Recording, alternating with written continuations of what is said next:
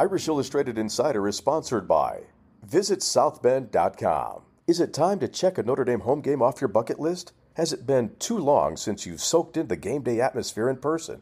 Whether it's for the first time ever or in a while, start planning your trip to South Bend to watch the Fighting Irish with ideas and inspiration at visitsouthbend.com. With Tim O'Malley and Tim Prister from Irish Illustrated, Pete Sampson of The Athletic, you're listening to Irish Illustrated Insider. It's Thursday, October 27th, and Notre Dame travels to the JMA Dome this weekend in Syracuse to take on two and a half point favorite Syracuse. The over under is 47 and a half. Uh, we spoke with Marcus Freeman for 15 minutes at the noon hour Eastern time today. Gentlemen, any comments on the uh, the upcoming game, the preview, and anything that Coach Freeman addressed? You seem healthy. We'll find out if uh, that's Coach Speaker now when he says he expects all of them to play. Um, I'm not sure if I'll, I'll ever play when you have an when you have an injured list of players. But good news is there was no uh, season-ending injury update this week, right? Like there has been most most yeah. weeks in the middle of the season. So this is you could talk yourself into this game in many ways. That's how I feel about oh. this Notre Dame Syracuse game. You oh, O'Malley's changing his mind. No, I'm, I'm not. That's what I'm saying. I can talk myself into many sides ah. on this one, or both sides on this one. It's it's going to be a test for Notre Dame because um, they're much better than the last two teams they faced, and probably well, and and better than BYU too. Um, North Carolina obviously stresses you offensively. Yeah, that's you know the Kiser, Mickey, um, Joseph back. I mean, Mickey is probably the most well, maybe not the most significant for the game, but significant in the sense of like we weren't sure what was happening there. Yeah. Um, when we were at interviews on Wednesday, I saw him actually kind of taking some reps. So I would take Freeman at his word that he'll at least warm up. Um, and if they need him, they need him. If they don't, they don't. But um, you know, not that he's lost for the season, so that is helpful long term. Um, I'm with you, O'Malley. It's like this game I find incredibly difficult to have any kind of prediction with any kind of confidence. Um, it could, if Notre Dame blew out Syracuse, that would not shock me. Notre Dame got blown out, it wouldn't shock me either. And when I say blown out, I mean like two touchdowns, not like Miami 2017 blowout. Yeah, I, didn't, um, I don't think you meant that. I really think this could swing a number of different ways. So it's kind of hard to get a read on this one. I, am with you guys on that, you know, because as you look at it, and I'm not big on, uh, you know, they haven't played anybody. Obviously, they played somebody last week and they lost that game. Uh, but they did play NC State without Devin Leary. They, you know, they had a, what did they have? They had a 16 nothing or 19 nothing lead on Virginia and lost the lead and, um, you know, kicked a kicked a field goal to win it. They had a, you know, I know they had. I don't think it was it the Virginia and the Purdue game I mean, they they really caught some breaks down the stretch. Purdue scores the go ahead touchdown. They get two unsportsmanlike penalty calls against them. They kick off from their own ten yard line, and so Syracuse starts its game winning uh, game winning field goal drive at, at midfield or at the forty nine of Purdue. So. I, I, there was also a, a game where uh, it might have been Virginia. There was a third and seven, and um, Shrader was sacked out of field goal range, but there was yeah. a face mask face penalty. Mask penalty.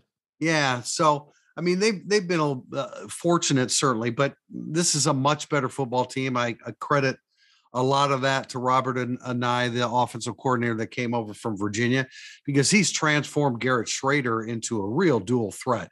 He ran last year. He ran for 780 yards and 14 touchdowns last year, but he wasn't nearly as effective in the passing game. Now they've the emergence of of um, Oronde Gadsden, that guy is a matchup issue. He's listed as a tight end. They move him around. He's 6'5, 216. Very, very difficult to, to defend. And and we've all seen Sean Tucker. He's he's a hell of a running back that wasn't emphasized a whole lot against Clemson. Then you go on the defensive side of the ball, they're sixth in the country in in points allowed per game at 15.1. But then, you know, you you look at the schedule that they've played, and it's kind of reflective of that 15.1. But hey, 15.1 is 15.1, and you're playing ACC schools and you're playing Purdue, um, and they're a pretty good football team. You talked yourself into a lot of ways there, Tim. See, we yeah, can talk right. a lot of uh, things. Well, I you it's know I did amazing how quickly you can get all over the place on this. One. Yeah, well, I, you know, I worked on a scouting report yesterday, so I'm, uh, you know, going over the positives and negatives. And at home, I mean, I, I expect the the atmosphere in the JMA dome to be amazing. I don't think it always is, but it No, will of be course for not. this But game. it's going. yeah, This is the second time since 1980 they've sold out two games in a row at home. 1980. Uh, the atmosphere will be incredible, and it is possibly the first time Notre Dame does not play as well away from home because of that Right. atmosphere and the situation. Now, absolute credit to them. I did not think Ohio State's atmosphere affected Notre Dame any more than they would have if they were at a neutral site bowl Right. game or if they had been at home. Um, this, I assume, you assume that somehow the indoor atmosphere of Syracuse will impact them. We should let people know now because it's not going to be a massive part of previews, I don't think. Both Al Golden, who has coached there, and Marcus Freeman, who has researched it, said it gets very humid in there and players will cramp often. So I get it. It's super packed indoor stadium, right? So it, it's not something you it's not something you would ever think of in November going to Syracuse. that players cramp up a lot. It, yeah. You know, I mean, I've been there. I don't remember it that way. What I remember is the vacuum that's created. Like you have difficulty opening and closing doors in that building because of the vacuum that's created. I don't know if that contributes to the humidity or the heat or what. I don't really know what the hell I'm talking about when I'm saying all this, but I, I was there and, and that was the- that was the one thing that I remember. But I don't remember it being really hot. But I take their word for it. I mean, Al Golden having coached there before, and um, yeah, I mean, it's going to be it should be a great crowd. Uh, I, I find Syracuse kind of fascinating because I look at their defensive line and it's small, but they got dudes making plays and they take their linebackers and they crowd a line of scrimmage with them in the back end of their defense, which is largely contingent upon Garrett Williams, one of their corners, along with Deuce Chestnut. Williams missed last last week's game, I- guess with a deep thigh bruise, which can linger, but you would expect maybe Jack a guy to Kiser bounce has. back. Yeah, right. Which you would expect, uh, like Kiser, to bounce back from that pretty quickly. So um, it's I it's an interesting matchup. It is the ultimate. Like when you look at this week and next week, we're going to know everything we need to know about Notre Dame football in 2022 in the next two weeks. You either sink or swim. If you win two, the narrative of the entire 2022 season changes very rapidly because after those two, you should have a couple wins before to go you go to USC. I would expect I would expect at best a split. Yeah, you, Uh, look- you're no not a lot of people that analyze Notre Dame are going to expect a two and zero in the next two games, right? Yeah. Yeah, I well, Without saying it's I, not. I think it's- it's- losing I think possible. Losing both is more likely than winning both as we sit here right now. But again, if they win both, then we're looking at a completely different narrative of the 2022 season. And that would be that would be a hell of an accomplishment for the first year head coach in Notre Dame.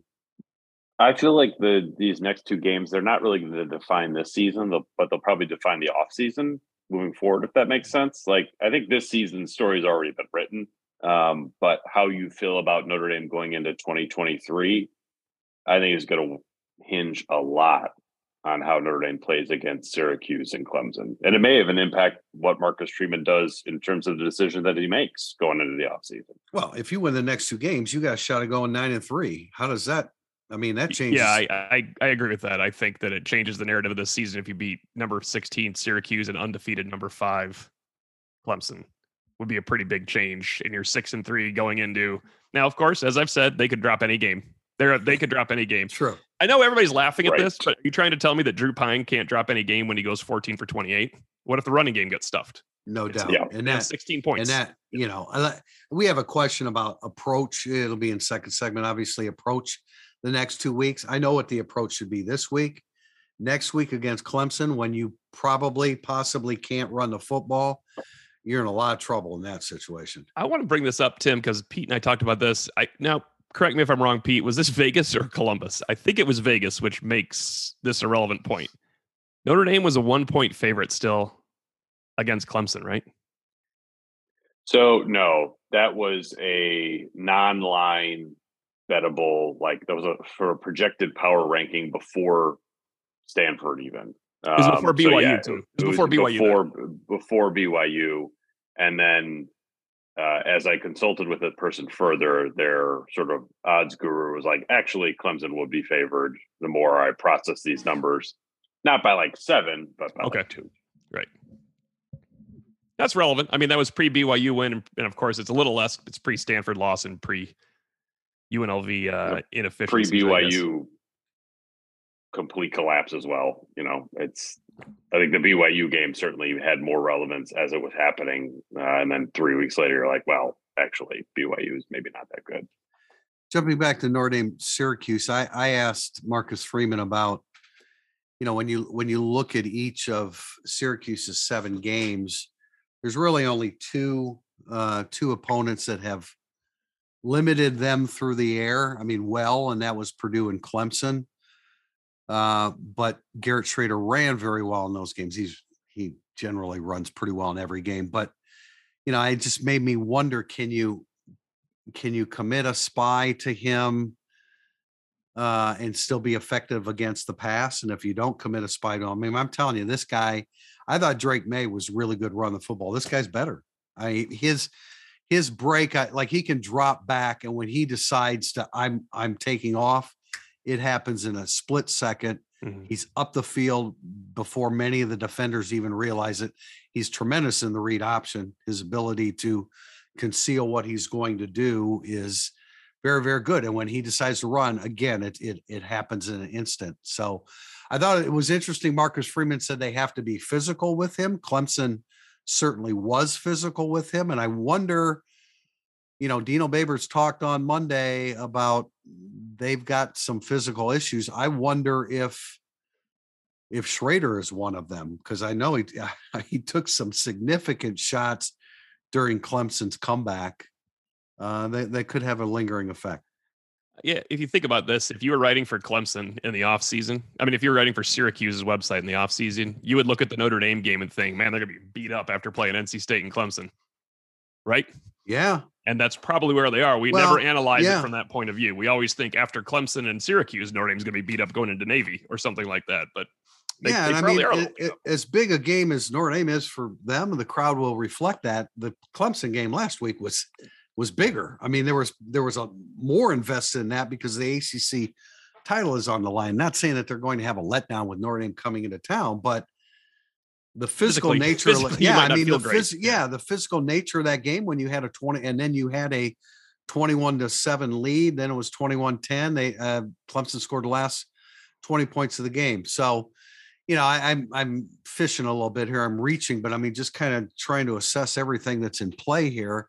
And I got to believe that Syracuse coming out of that game with the disappointment of the loss and the physicality of it, you know, I'm not I'm not sure that they're at their their peak efficiency this weekend.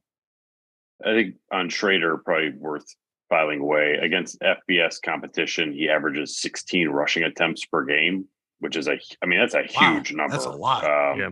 So if you're watching this game and you're like, man, they're having a hard time stopping the quarterback run, that's one of the things that's Syracuse does the best. So um, I think it's probably good for, to have a little context before you flip it on at noon and be like, yeah, this guy's running all over the place. Well, he averages 16 carries a game. So that's what they want to do. I would anticipate them having difficulty tackling him. Everybody does. Notre Dame last year against Sam Howell, we saw how that went in trying to tackle a guy like that. And this guy's even a, uh, you know, he's 6'4, 228 or something like that. So he's, Eh, you know, and he had 14, he had 781 yards rushing last year and 14 touchdowns. And I'm sure there's a bunch of QB sneaks in there, but I'm also sure there's 17 yard touchdown runs and 22 yard touchdown runs because that's what he does, man. When he when he decides to take off, it is a sudden burst and he gets ahead of steam and it's it's difficult to stop him. Now, their receivers are they're wideouts. You know, Gadsden's like a receiver, but their wideouts are pretty comparable to Notre Dame in terms of productivity. So, you know, they're going to throw to Gadsden as much as Notre Dame's going to throw to Mayer. It's it's really wild watching film of them because every it seems like every time there's a big play and Gadsden needs to get open, not only is he open, he's open by a lot, and mm. Shrader gets him the football. I mean, it's never a compliment the way we've discussed Notre Dame's wide receivers when you when you mention that, and that is, it's probably No, the it first. not- it was no, it's probably the first time you can consider, Remember we said, will they spy Drake Maye? It's like, well, you have to spy Drake Maye at times, but if you spy Drake Maye the whole time, if you're not doing it properly, they have some weapons on the outside to get you. This allows you to spy a little bit more or to play a half a spy if you think you can match up one on one with Syracuse on the outside other than Gadsden. It, it's it's like having an extra half player defensively against Shrader. Yeah, I, I would think that they would want to roll the dice on Oronde Gadsden on the outside for the sake of putting an extra guy in the box or mm-hmm. stopping the run. Um, I mean, they play nickel as their predominant defense anyway, so it's and a lot of man too. They play a lot of away. Also, I just you know for the for why not uh, Garrett Shrader is a senior with a year of remaining eligibility. So just throw that out there. Well, then it's important that Notre Dame beats them, so he found finds leaving Syracuse a more attractive route. I wanted to mention. I'm not um, so sure he's going to leave an offensive coordinator that came in and changed his entire life's trajectory yeah. from how bad he was last year. Hey, I'm, I'm still I'm still working on my itinerary to drive to Charlottesville to pick up Brennan Armstrong. So let's not give up on him yet. But I do want to say that Shrader was uh, he was 13 of 29 for 181 yards against Purdue. So he struggled there. NC State, he was 16 of 25 with two picks, just 210 yards. And then last week, uh, he was 18 of 26, but he only threw for 167 yards, had an interception, one touchdown. He was sacked five times against Clemson and six against Virginia. And again, it's not because of lack of mobility, but he will hang in, hang in, hang in. And Notre Dame has to get home you know, when he has that much time. I what they they consider their left tackle their best offensive lineman, but man, he looks like he's on skates to me sometimes. And I think Foskey needs to have a Foskey needs to pick up where he left off last week against a guy that he's a good offensive tackle, but I think that Foskey has a chance to to to beat him. Yeah, I think it's worth reiterating. He was a run only quarterback last year. Garrett Shrader he really was, yeah. throw. So it's not like he now throws the ball exceptionally well, but he has complemented his running ability with that with the passing attack. And I think it's I think it's Anae. I mean, I think I think it's the way they they found a way to use his strengths but it's not I like agree. the strength is ever going to be third and eleven, dropping back and finding. No, someone. and that's why when I bring up the Drake Maye Drake Maye mm-hmm. comparison, mm-hmm. I don't think he's as good of. I don't think Shrader's as good a thrower of the football as. No, I don't. I don't think as so. Maye is, but he's he's not many are there. Quicker, yeah, not many are. That guy's going to be really really good. Hey, we're going to be back segment two, burning up the boards.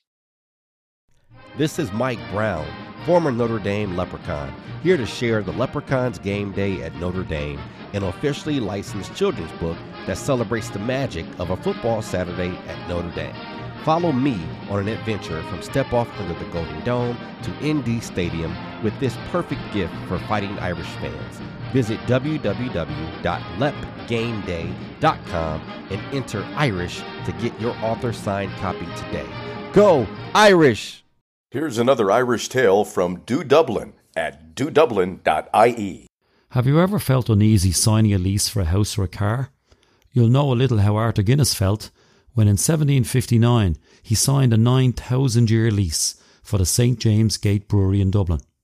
He was a shrewd businessman, of course, because over 250 years later, the annual payment remains just £45. Want to find out more? Be sure you do Dublin with Do Dublin Tours. Burning Up the Boards is brought to you by Game Day Your Way. Notre Dame football fans make your trip to South Bend easy this fall with the help of Game Day Your Way.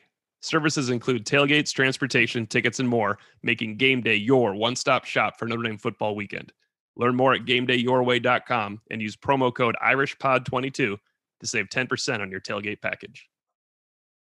Segment two, burning up the boards. First question from Welch Brian 11. What, in your opinion, would be the best offensive game plan to win the next two Saturdays? Yeah, this is what I mentioned in segment one. I mean, certainly Notre Dame has to run the football, and I and I think that they can. I, I don't care. I, I, don't care if Syracuse commits their linebackers to the run, which you're going to see. I mean, you're going to you're going to see three down linemen. Sometimes they bring the linebackers up on the edge. Uh, Wax and and uh, Mikel Jones will do that, but uh, you know you have you have to run the football. I think that you can probably maybe get the the football to the running backs in the passing game um, Pete, you're, you can you can attest that play action eh, will be and can be very important to Notre Dame in this game. Yeah, I got into this weird Twitter debate last night with somebody who insisted that Notre Dame wasn't doing play action enough, and I was like, all right, you know, I mean, maybe they could do it more, but I think they wanted to done it every single play Notre Dame was running, um, even if it's third and twelve. Like, well, I don't know if a running back fake Yeah. is going to That's the whole idea behind. Yeah. Yeah, the uh, the threat or the illusion of the run, but yeah, there's there's no doubt that a lot of play action, first down, second down passes, which they they do quite a bit. Um, I think seventy percent of their passes last week on first down were play actions, and I think they only had three second down passes last week. Two of them were play actions, so it um, they lean into that.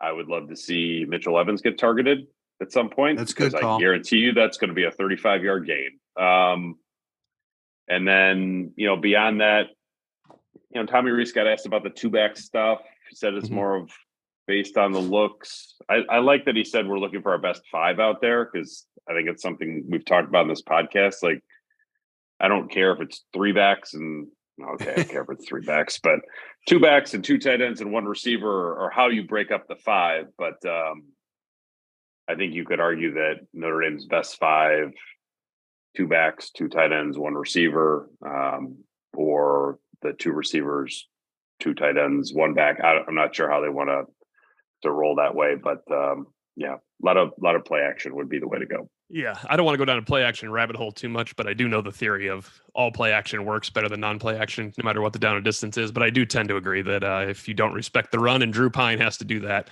it could be tough. Uh, play action pass Drew Pyne though is completing seventy two percent on the year, six touchdowns, no picks. No play action pass, he's completing sixty percent, six touchdowns, three picks. So they could use it uh, more. Now it's obviously no play action two and a half times more. I think it'd be fair to say, let's shrink that gap and use play action more, right? And Notre Dame runs the ball well now, so it's time to shrink that gap. Um, as we've posted in many stories trying to refute, really not refute, I guess, look into fan complaints. Tommy Rees is not predictable at all on second and long. He is the opposite of what you think. In fact, he passes more than he runs. The same thing played out. I know there were, everybody thought that it reverted against UNLV. It did not. Tommy Rees passed more than he ran in second long against UNLV as well. So I am really interested to see what the offense has in this game because at some point we're going to see them look like somewhere in that BYU range again, but can they score touchdowns? I'm not going to say North Carolina ever again because they just allow you to catch passes in front of them for the fun of it. But I think remember BYU they should have had 38 points, not 28. So can we see that at Syracuse, that level of play calling and then red zone execution? You bring up red zone. Uh, Syracuse is 21st in the country, uh, allowing 50% red zone touchdowns, eight out of 16. Pete, you, you mentioned three running backs. No, you don't see three running backs on the field, but what but very often, but like, wouldn't you rather have, you know, split backs with Estime and Diggs and have Tyree in the slot as opposed to Jayden Thomas? Yeah, You I think that would I'm be just- that would I be mean- leaning into your five best. Right. Yeah, Yeah. the first thing I thought of, Tim, when you yeah. said uh, when he said three running backs. Like Exactly. Pete's onto something here, man. This is Exactly. And to finish up this question, it was about the next two Saturdays. And yeah. I'm not prepared to answer that yet because play action against Clemson, their defensive line will be snickering, I think, during during some of that. So Yeah, let's Uh, let's see how we'll di- third and eleven play action against Clemson works if uh, Drew Pyne survives it. yeah, you I might want to think- you might want to bring that back up in two weeks, not this week, Pete. When it Right. works this week and doesn't work right, next week. right. Yeah. Let's uh, you know, Clemson's defensive line, I'm not sure that they they flinch a whole lot when they when they sleep, see play action, but we'll deal with that next week. We have a question from Irish Gambler. Agree or disagree with the following? This is a winnable game, but the defensive chaos needs to finally arrive because the Irish offense is as smooth as a cactus wrapped in sandpaper. Irish Gambler was probably pretty pleased when he came up He, with that I'm sure little. he was. Yeah, I, I would have been. defensive chaos certainly needs to arrive because I think Syracuse, if there's not chaos for Garrett Shrader in passing situations, I think Syracuse is going to dictate too much to Notre Dame in the second half. Like as the game wears on, Notre Dame's tackling has not been what I thought it would be this year. Um, you got to create chaos in the backfield more so than once they start getting some guys moving north south at the second level. Yeah, I'd agree. I mean, they they have not been a very disruptive defense this season. Um, they were last week, but it's UNLV. And Right. I think that you have to adjust for the opponent in some ways in terms of how well Notre Dame played defensively. So Isaiah Foskey needs to look like he needs to make Syracuse look like UNLV. Yeah. Yeah.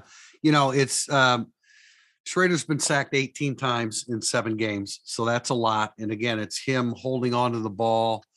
Keep he keeps looking for Gadsden most of the time.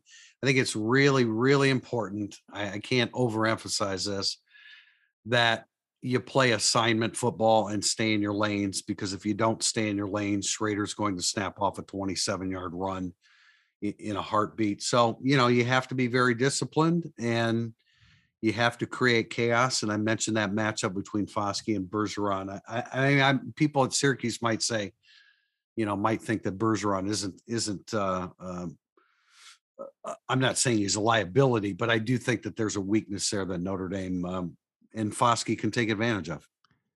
Next question from Pin and Pull. Young and inexperienced players often face growing pains adjusting to the speed, situations, and schematic variety of college before performing consistently. Who are some players you expect to perform more consistently down the stretch, like Blake Fisher has recently? And this is an important one because we asked about this. Could Marist Liufau be a candidate? Uh, you what you asked Golden about that? Yes, and it was two weeks ago, and we asked him. It was okay, so it had to be after Stanford actually, because he played so well against Carolina, and then it was after Stanford, and there were complaints, obviously, for a good reason. He mentioned when he says young and inexperienced, he might not be young, but he's inexperienced. He's like the guy's playing in his sixth game right now. When that was happening, he just kind of, you know, we gloss over the fact he missed all last year. Golden must be very frustrated watching Liufau make plays and then miss plays on, on tape, Yeah. right? I mean, he crashes through that line sometimes to make plays. Then there's times like, what are you thinking? That is obviously where you should be going. Yeah. Well, those are two different responsibilities, and that therein lies the problem. He's good at one and not the other. Uh, in in answering the question, I expect, and I love the way Ben Morrison plays. I mean, uh, you know, a lot of that doesn't always show up. It's like, okay, well, what are his stats? Well, with a corner, you know that that, you know, if you're playing good defense, they're a lot of times they're going to throw the ball that way. So how do you get a pass breakup? You can't do it. But I expect him to con- continue to get better. I expect and we're seeing it on a weekly basis. Prince Kollie Right. playing good football every time he goes out. Uh, I tried to get in a second question today with Marcus Freeman about Audric Estime and what they did with him this week, because you know you can you can talk about protecting the ball, but I want to know specifically what he's not doing that he needs to do to protect the football. And obviously, you can't you can't move forward with Audric Estime carrying three times in a game. So I expect him to be better. I mean, I'm sure that they were all you know ultra uh, focused on protecting the football with him uh, this week. Pete, Do you have a uh, player besides Collier, Morrison? Uh, Tobias Merriweather. Yeah, good one. That's, a good, one. too. That would help. That would be very very helpful. You think uh, there was a incompletion to Mayer on third down?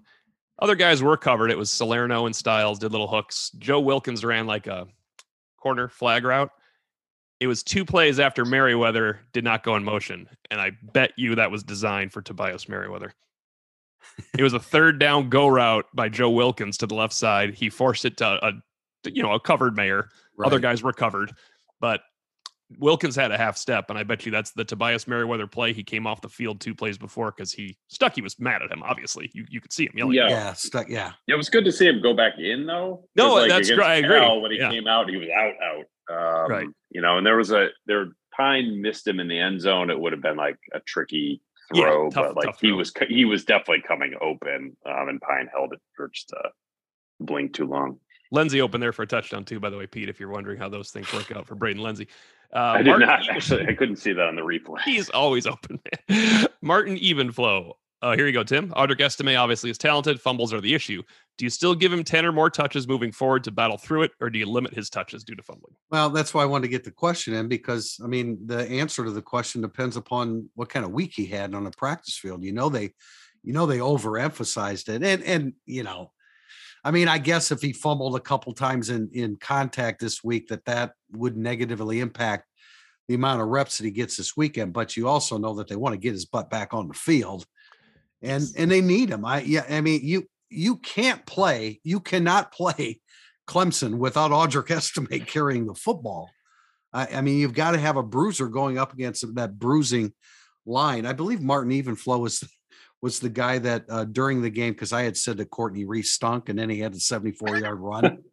I think it must think be slow though, Tim, because he got run down by JD Bertrand. Yeah, exactly. No, and that yeah. that can't that was an illusion. That can't be possible. Uh anyway, that was fair enough. I got a kick out of that during the game, but um, you know, you've got to get him back involved. And, and and again, if if he had a bad week of practice, well, that's probably going to diminish his carries this week. But man, you got to have him on the field next week too. Yeah, it's I got a question about this in my mailbag. It's like if he's not fumbling, he can play a lot. As soon as he fumbles again, he's out again. And it's yeah. not, there's nothing, it's not a like, oh, you got to run him back. No, you don't. You don't need to run him back out there if he's fumbling. That's, uh, I mean, how many questions do you guys get about like, oh, the players who aren't playing well, they they're they're not being held accountable. They're not facing consequences. And it's like, what? Like, well, the guy who fumbled against Stanford, which should have been the game-winning drive, fumbled again and then faced consequences. That's that's what that looks like. I wrote about this in Monday Musings. As long as he's not a fumbler in practice, you absolutely have to go business as usual with Audric Estime this game. Absolutely. But, but his yeah, next fumble, page.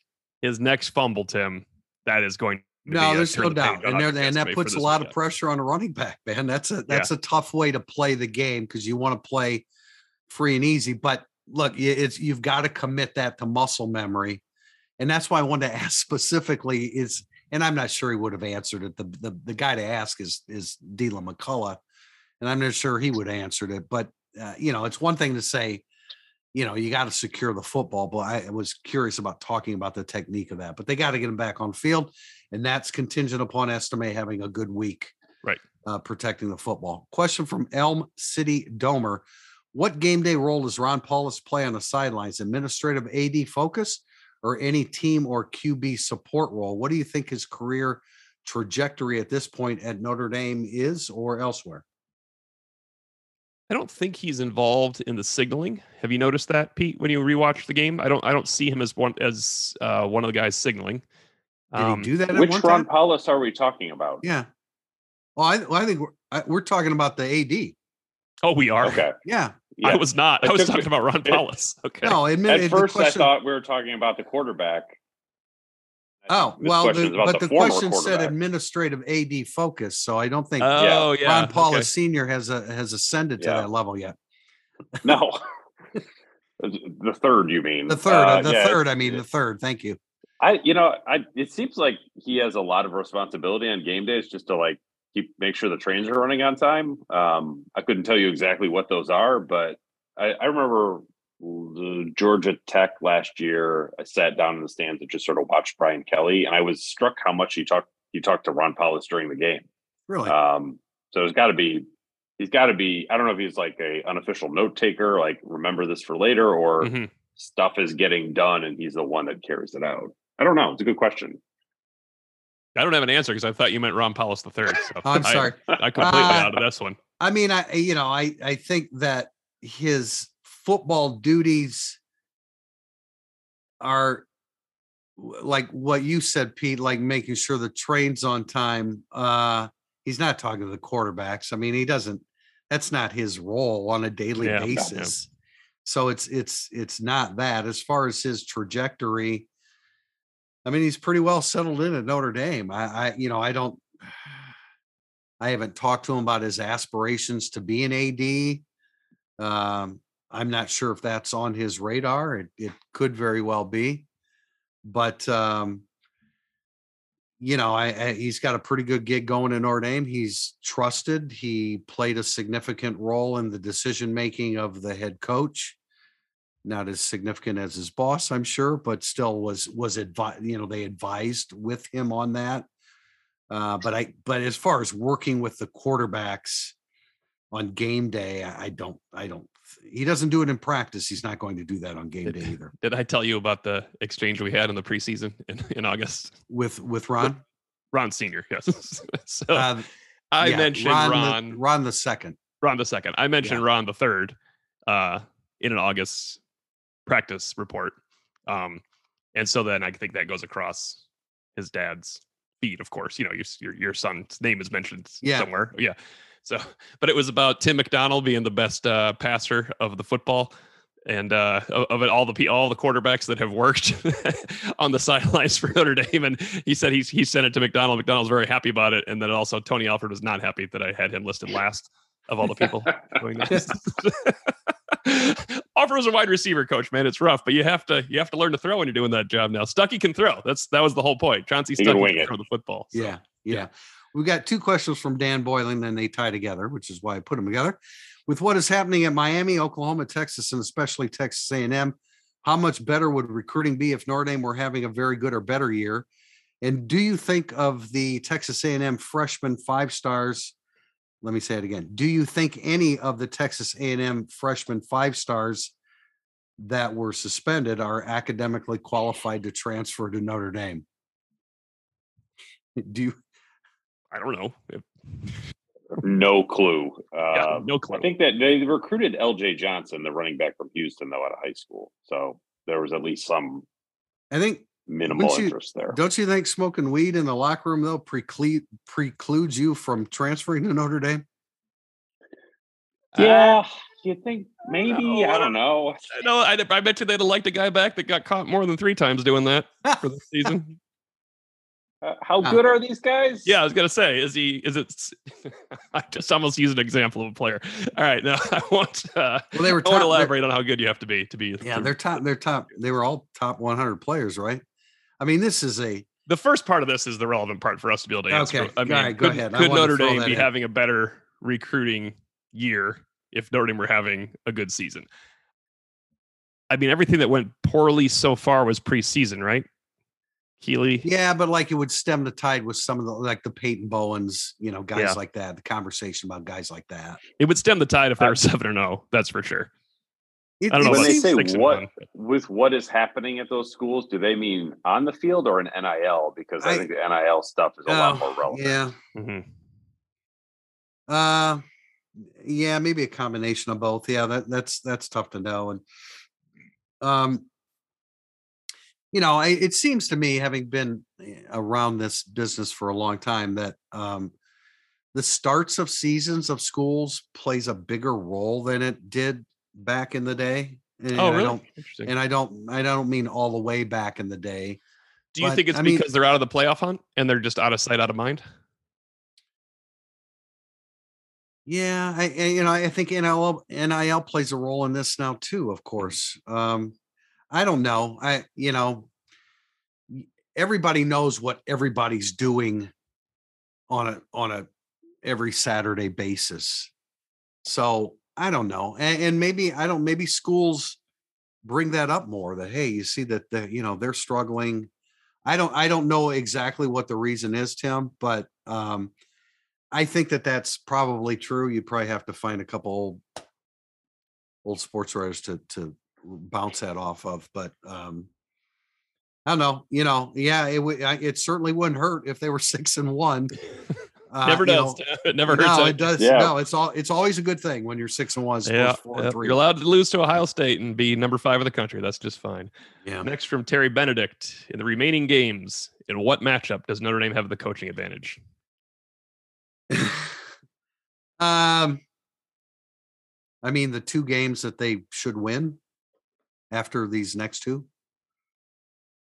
I, you know, I don't. Do they have? I mean, a they coach- might. I mean, if, if you're going to say they have an advantage over Ken Niumatalolo and Jeff Hafley, why not Well- say he has an advantage over over Okay. Ethan Babers? Yeah, yeah. Well, uh, you have to like draw the line between coaching advantage and physical advantage, which they'll Yep. clearly have over over Navy and BC. Um, I don't know, Pete.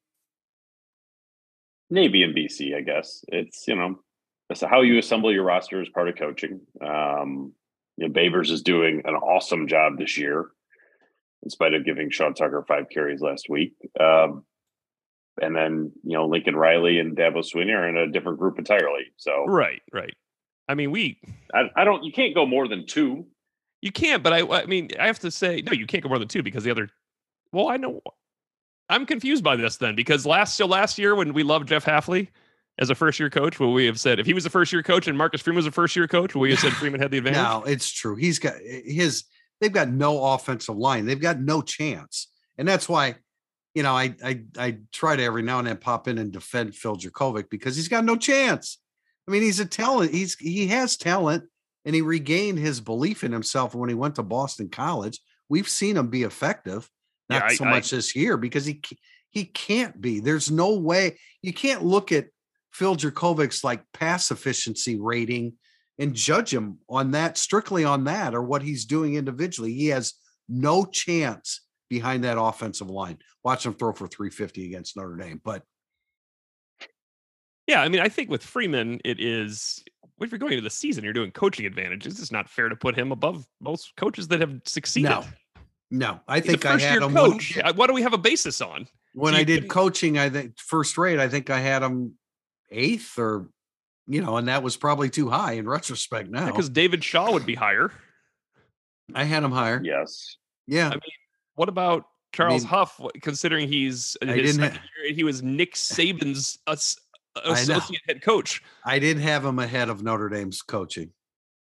But, you know, postseason. Right? you can uh, you can imagine the reaction had I had Marcus Freeman what like 11th or the coaching Yeah, I guess you would have 11th. the caveat would have been he's 12th until he wins a game or something along those lines. But I, I know what you're saying. Like Marcus Freeman is can Marcus Freeman and his staff need to outcoach Dino Babers because they are underdogs.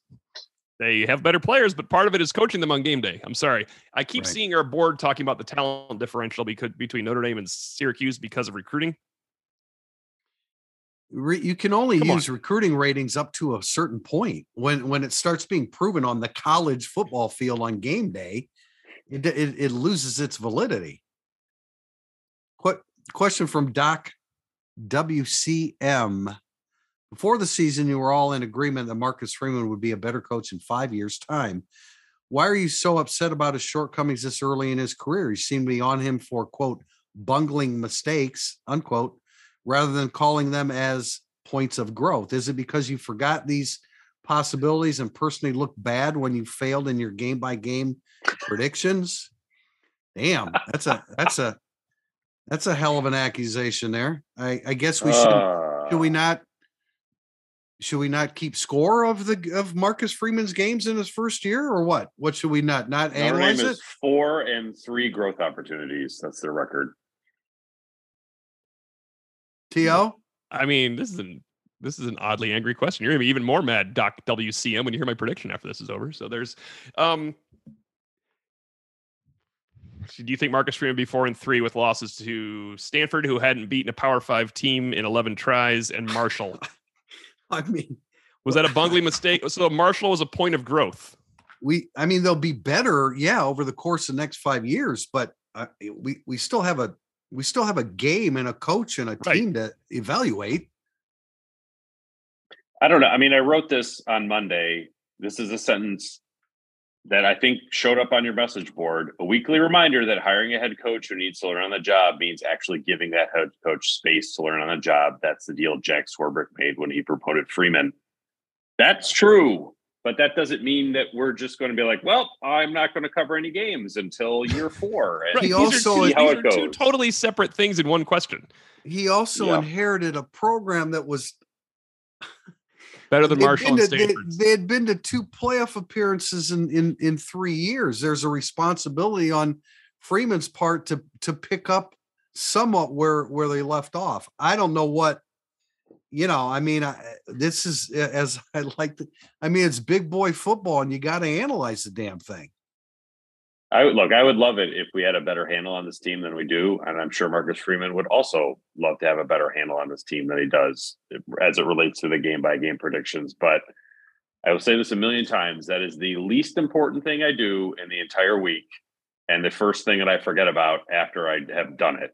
So yeah I think people need to just just chill out on the whole predictions right or wrong. Like you guys don't know what you're talking about. it's stuff, hard to predict barely games care. man it's hard to predict games who who can predict them we now i will say this what you know like especially the last five years number one bk's winning all the time and number two you got a you got a much better idea of how they'll roll from week to week you know when that when there might be a a valley and when there might be you know rising above that level but i mean in what world is predicting athletic events easy to do especially in college football, which where there are upsets on a regular basis, and we don't we don't have any feel for where Marcus Freeman teams teams are emotionally from week to week. Yeah, that's probably the hardest part, but I think that's coming up as a question right here. G Weave 5. I thought one of Freeman's greatest attributes would be him being able to motivate his players. Are y'all surprised that he seems to be failing in this area, especially at home games? Motivating players is a learned process.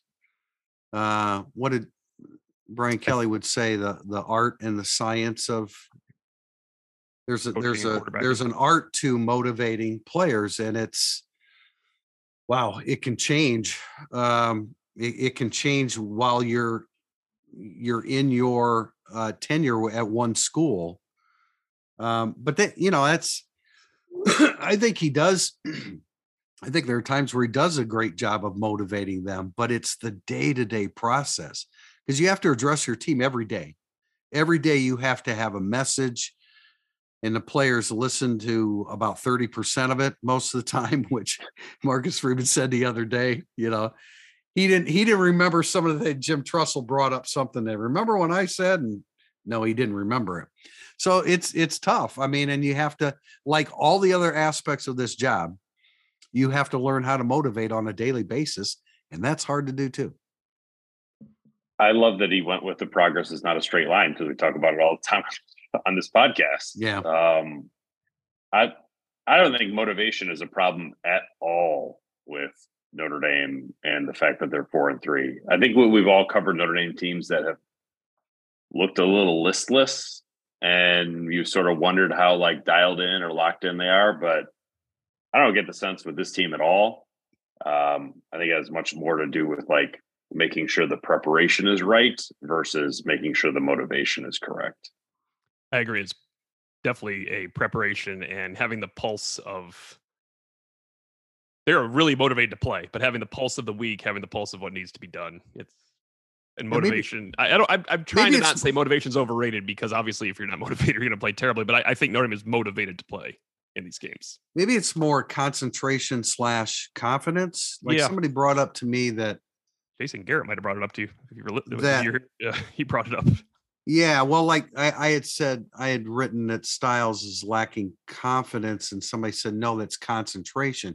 I disagree. If you have one drop or two drops over a few games, that's concentration. If you're doing it week after week and your body language is as bad as Lorenzo, Lorenzo Styles' body language is it's it's not good right now. Uh, so maybe it's more tending to your players' concentration slash confidence as opposed to the motivation of it. Yeah. Because I mean, I think there's a there are several guys that aren't playing with a lot of concentration slash confidence. And I don't know if that's a motivation issue or how hard you work during the week or you know where you are physically mentally come game time i don't know i'm throwing darts at the board here right now question, question, from M, from ahead. M. Melham. Y'all might not want to answer this publicly. Y'all have been around Notre Dame for a long time, and by now can probably predict if Marcus Freeman will succeed at Notre Dame. Will Marcus Freeman succeed at Notre Dame? I think this is hard to predict despite being around Notre Dame a long time. If I am asked the question, yes, because they are basically one game worse while looking a lot worse than we thought they would be. Yeah, I, I don't know. While looking a lot worse. I mean, obviously they did. Uh, so I, I don't. I, I, this season is not like defining Marcus Freeman's five years. That it never was, never, never was going to. It was crazy that people were saying twelve and zero. Oh. In fairness, nobody was saying seven and five, and that's what it could be. So we have to judge it that way too.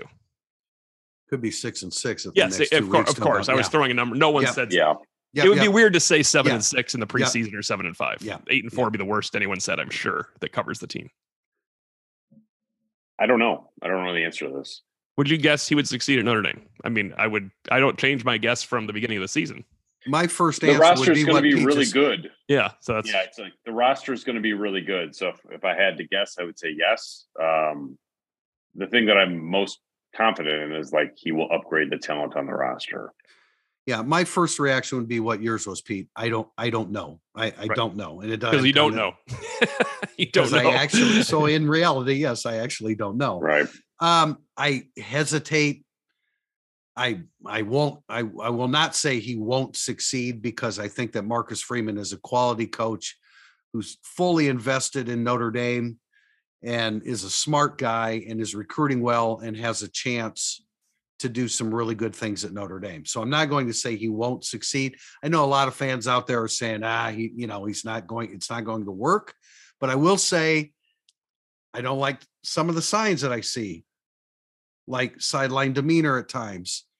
Uh, I don't like to put a ton of stock in what's said in press conferences, and yet we we tend to at times, depending upon what the statement is. So I don't know. I'm not going to say he won't succeed.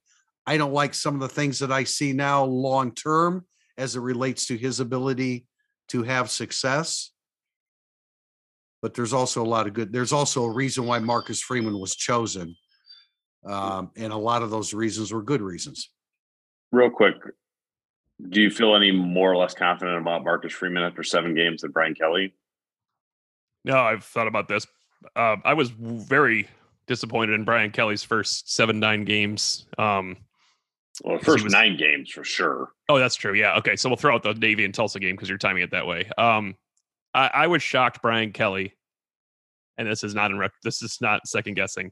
I was shocked Brian Kelly leaned on his Cincinnati offense with the players Notre Dame had instead of going to his running game offense with tight ends to start his career. It was the weirdest thing for a 23 or 22 year old, whatever veteran That's why he, just- that's why he names how many years he's coached.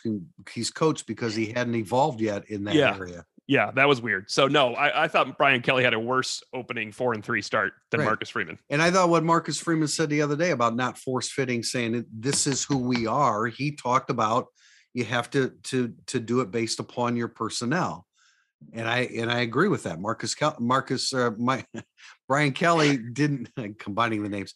Brian Kelly didn't think that way when he came to Notre Dame.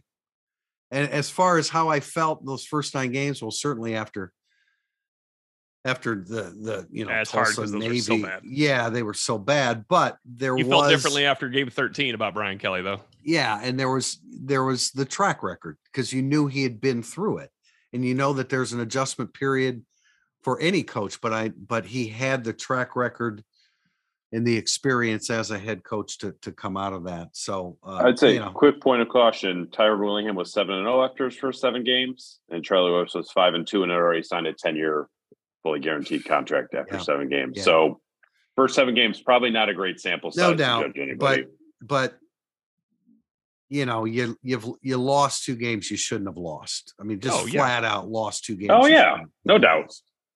And so that's a you know that's a red flag. So it's a good question by M. Melham that none of us can really answer right now. Predictions, fellas. Notre Dame at Syracuse this weekend. Go ahead, Pete. Ooh, um, I have no idea what's going to happen, so I want to pick a weird score. Oh, I'm I'm picking pick a weird Dame. score too. Notre Dame. Well, Notre there's a lot of leeway there. Syracuse twenty-two. What'd Um, you s- wait? What's your score? 26 22. Ooh. Notre Dame is victorious. I can't tell you how they will get to that. Um, I could see a a game where like they block a punt and instead of picking it up in the end zone, they accidentally boot it out and it's a safety instead of a touchdown. So you get weird point scores that way. Um, I I have there's always games during the year where you're just like, man, I have no idea what's gonna happen. This is really high on the list of games where I just have no idea what's going to happen. If you said Notre Dame won 31 13, I wouldn't be surprised at all. You said Notre Dame lost 28 to 10, I wouldn't blow me away either. So it, I go 26 22 just to uh, lean into the weirdness that I feel going into this weekend. That's uh that's four field goals there. You can work with that. Okay. That's four field goals. I I am a similar score. I am. uh I'm gonna set press set this up first with similar score because I think field goals are gonna be part of this um, for both sides. It's time for Notre Dame to get some red zone stops, and I think Notre Dame still is a team that gets more yards than they get points that they sh- that should be accrued from those yards. Um, I think Notre Dame will will move the ball better than they did against Stanford and UNLV, and I think it'll it won't be like 550 yards, but it'll be you know in that 400 north range.